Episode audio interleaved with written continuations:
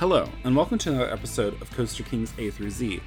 I'm Ian, and the letter of the week is Y for Youngstar Coaster.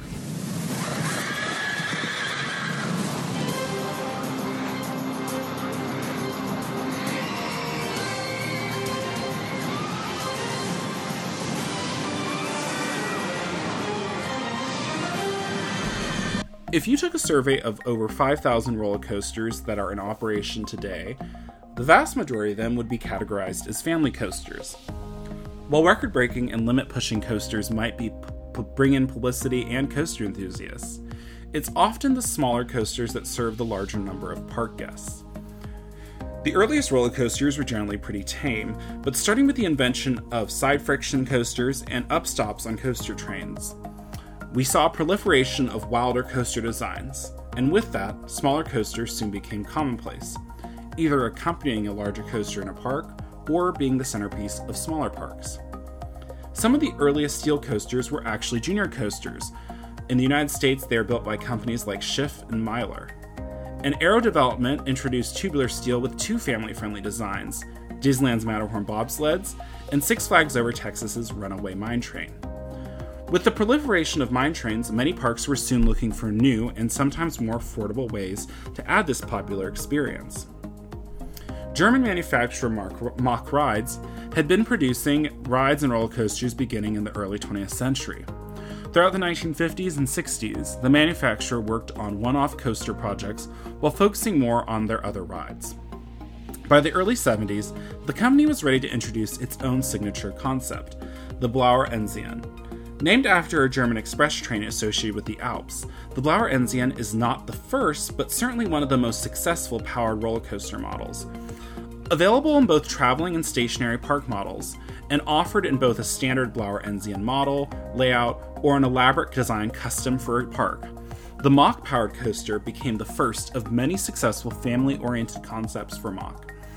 In 1985, Mach would introduce the Schweizer Bobbin, or the Swiss Bob, a new generation of flying turn-style bobsled coasters at the company-owned Europa Park, which the company had opened in 1975 as a showcase for the company's products. Despite its niche design and kind of unique design, the Mach bobsled has actually proven to be an enduring park model, with 6 installations over the past 40 years. In 1996, the company would debut its take on the Wild Mouse, a wildly successful product line that has seen more than 30 installations throughout the world. And in 1998, Mach opened Journey to Atlantis at SeaWorld San Diego, and introduced the most successful water coaster design and a product line which expanded in 2003 with the 4-Cross Super Splash model.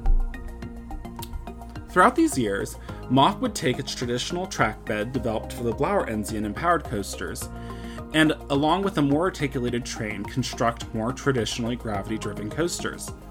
Some examples include 1989's spiral-lifted Eurostat at Europa Park, and 1994's elegant Grand Montserrat mine train-style coaster at Parque Hispania Shima, Spain Village in Japan.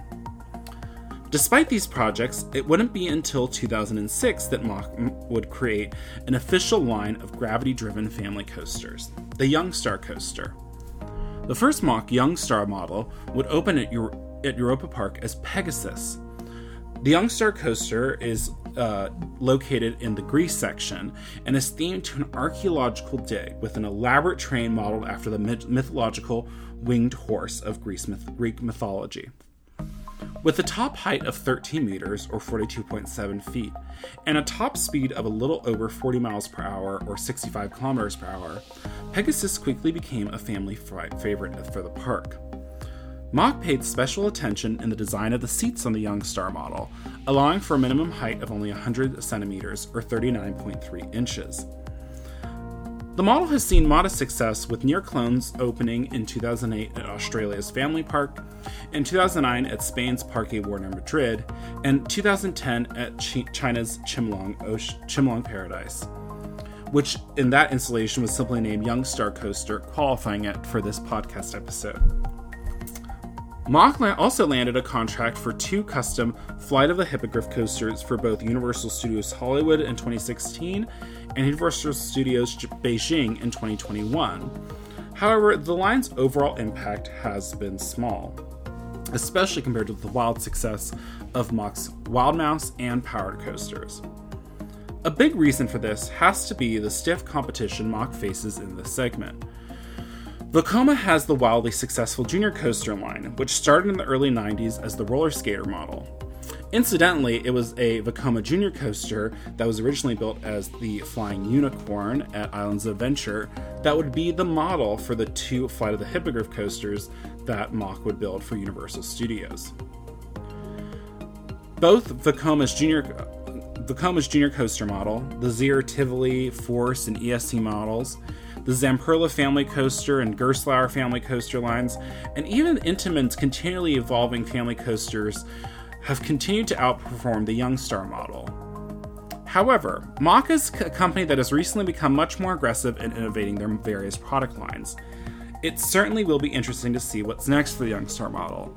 I personally would love to see them to expand it to include a spinning model similar to what we saw with Cobra's Curse at Busch Gardens in Tampa. Thank you so much for listening. If you haven't already, please subscribe and rate this podcast wherever you're listening. Make sure to check out thecoasterkings.com for exclusive park updates, trip reports, and a range of coaster and park-related merch.